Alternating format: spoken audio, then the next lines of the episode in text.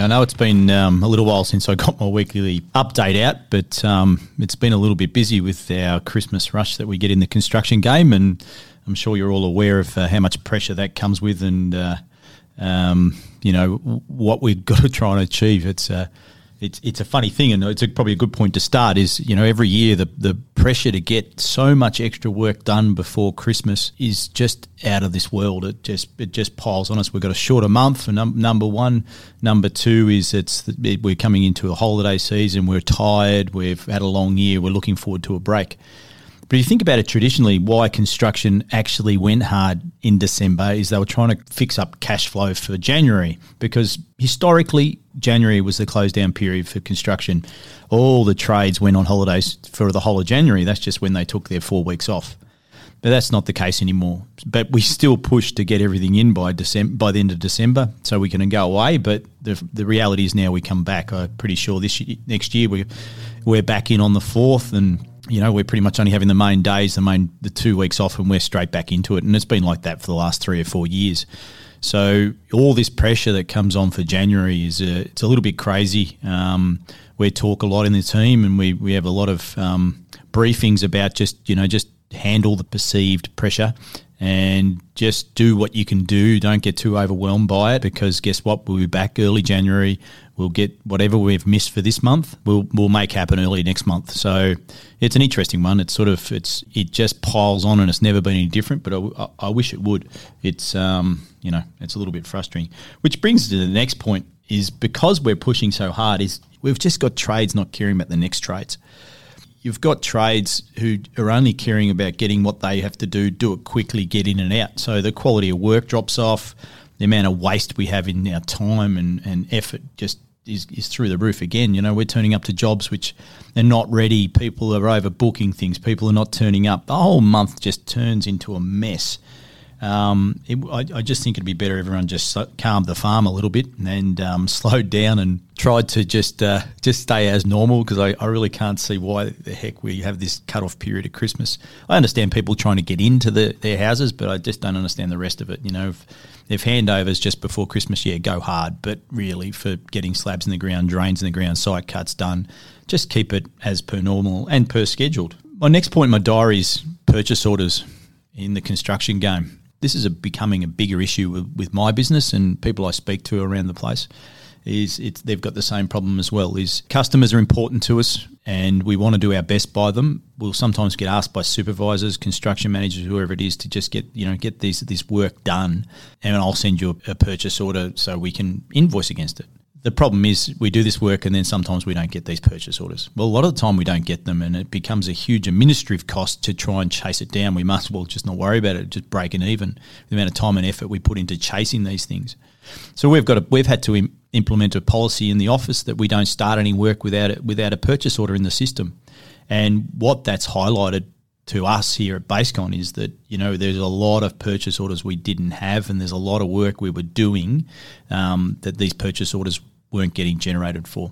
So, it's one tip I can give everyone who's in this in this construction game is make sure, and it's not personal, really. It's just a business transaction. Remember that it's not personal at all. Is just push back. And if you go back to what I spoke about last time, is it's about saying, yeah, look, I'll do the work for you, but you need to give me a purchase order so I can get this it going. If you don't push back at that point to get that purchase order so you can invoice for it, you won't see it or you're going to spend a lot of time and effort trying to get it. These big organisations going backwards is hard for them. They just need that their processes work moving forward. Um, and extras are not a great thing they budget for. So if you want to get it, or they want you to do it, and you, you know it's going to be at a cost, a hefty cost, unless you're prepared to wear that cost, is make sure you get that purchase order before you start the work because you know in this volume game it, it's it just gets harder and harder and harder to, to get it back and and we'll, it's it's an it's a daily occurrence for me. I've got the boys coming into the office saying uh, you know they're desperate they're begging me I've got I've got this supervisor who's begging me to get this done and he 100% guarantees me he's going to have the purchase order on my desk. Experience tells me I know their best intentions is to get it for us but once the work's done, it's no longer high on their priority list to get us a purchase order. And and once again, I don't take that personally. I understand they're busy people. So the only way you can fix it is up front.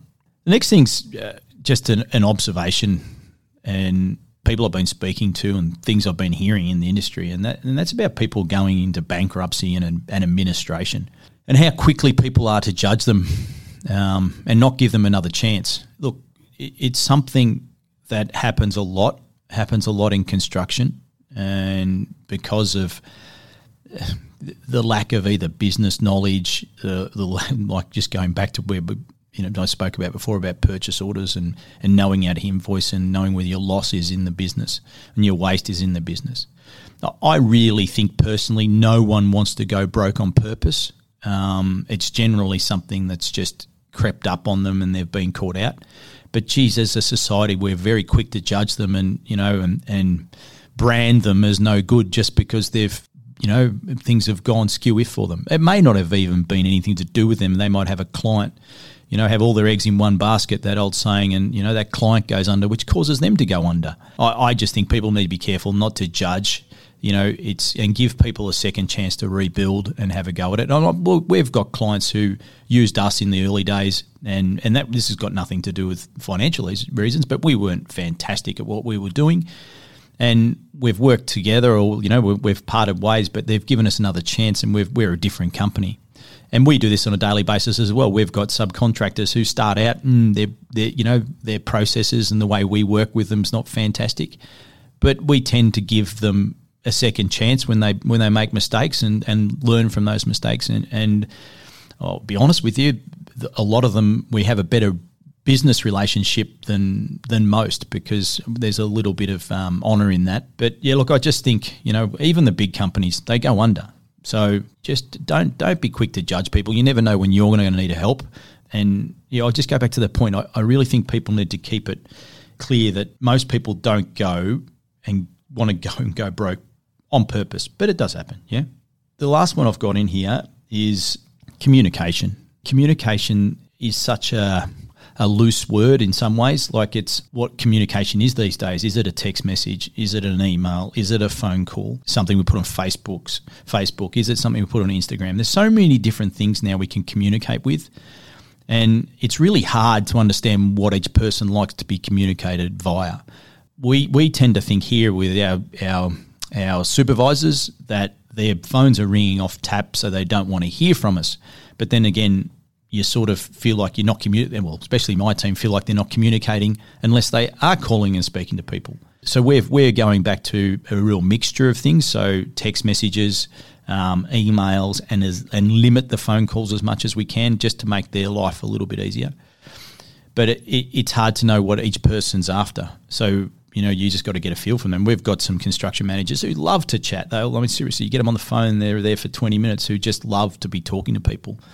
And then we've got others who two words see and you can almost take it personally, but they're not. They're just very busy people, and they don't want to waste time. I've got to be guilty. I'm probably one of those people. You you don't want to sit on the phone all day. So a tip for guys in the in, in, the construction game and subcontractors out there who are growing their business and and are trying to build relationships. This is the weird thing about what we do here in this industry is the least people are talking to you and you're still busy, your phone's not ringing, you're doing a great job. So if you're not getting a lot of phone calls coming in and you're not having a lot of phone calls going out, you're doing a really, really good job. People are never going to call you to tell you you're doing a fantastic job, or they rarely will. But by golly, they'll ring you off off hook when when you're doing something wrong. They also want to know what's going on the whole time. So you know, a quick text message, an email, whatever it is, you know, it's you just got to find what works for each supervisor. But in general, I think it's if we can limit the amount of phone calls that are going through, we're making their life easy. Anyway, that's all my tips for this week. We'll catch you next week.